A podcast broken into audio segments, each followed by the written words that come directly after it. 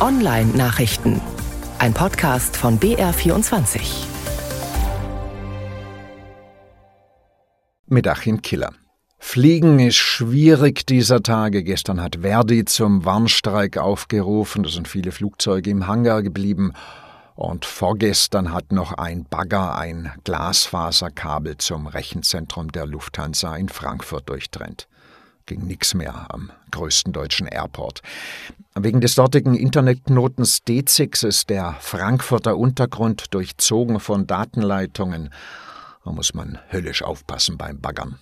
Ach ja, und einen großen DDoS-Angriff auf die Websites von deutschen Flughäfen hat es auch noch gegeben. Streik, Bagger, Zombies. War heftig diese Woche. Palantir heißen die sehenden Steine in Tolkiens Herr der Ringe und ein US-Unternehmen, das große Datenmengen durchforstet. Englisch Big Data und von NSA und CIA Geld kriegt. Die hessische Polizei nutzt Software von Palantir. Gotham heißt die. Palantir Gotham zeigt Informationen über Personen zusammen, damit die Polizei sie am Stück durchsuchen kann. Präventiv, also um Verbrechen zu verhindern. Und das geht im Prinzip in Ordnung, hat das Bundesverfassungsgericht vorgestern geurteilt, aber nicht so, wie es gemacht wird.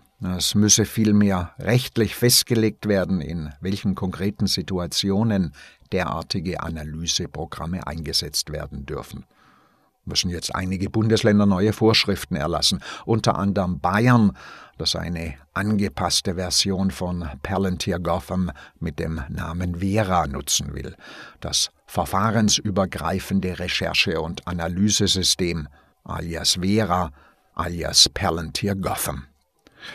Updates gibt's von Apple sind gefährliche Sicherheitslücken dicht gemacht worden, unter anderem im Kernel im Betriebssystemkern. iPhone und iPad sollte man auf die Version 16.3.1 bringen und den Mac auf die Version 13.2.1. Patch Day, Löcher, die Cyberkriminelle bereits kennen und ausnutzen, hat Microsoft gestopft. Das übliche Windows machen lassen, den PC nicht ausschalten und dann hoffen, dass die Update-Funktion alle Patches installiert und dass hinterher noch alles funktioniert. Es ist schon vorgekommen, dass dann der Drucker nicht mehr geht.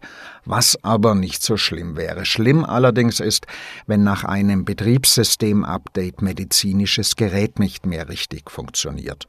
Und das kann tatsächlich passieren. Recherchen des Bayerischen Rundfunks haben ergeben, dass Android-Handys mit der aktuellen Betriebssystemversion 13 sich manchmal nicht ordentlich mit Blutzuckersensoren verbinden. Über Bluetooth.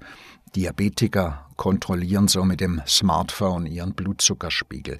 Google sagt, man habe das Problem vor zwei Monaten behoben, aber ist halt nicht sicher, dass das Update schon bei jedem Handy von jedem Hersteller angekommen ist. Android 13 ist problematisch für Diabetiker. Auf der Seite von BR24 unter der Rubrik Netzwelt steht ein ausführlicher Artikel zum Thema. Und dort finden Sie auch Text, Links und Podcast der Online-Nachrichten.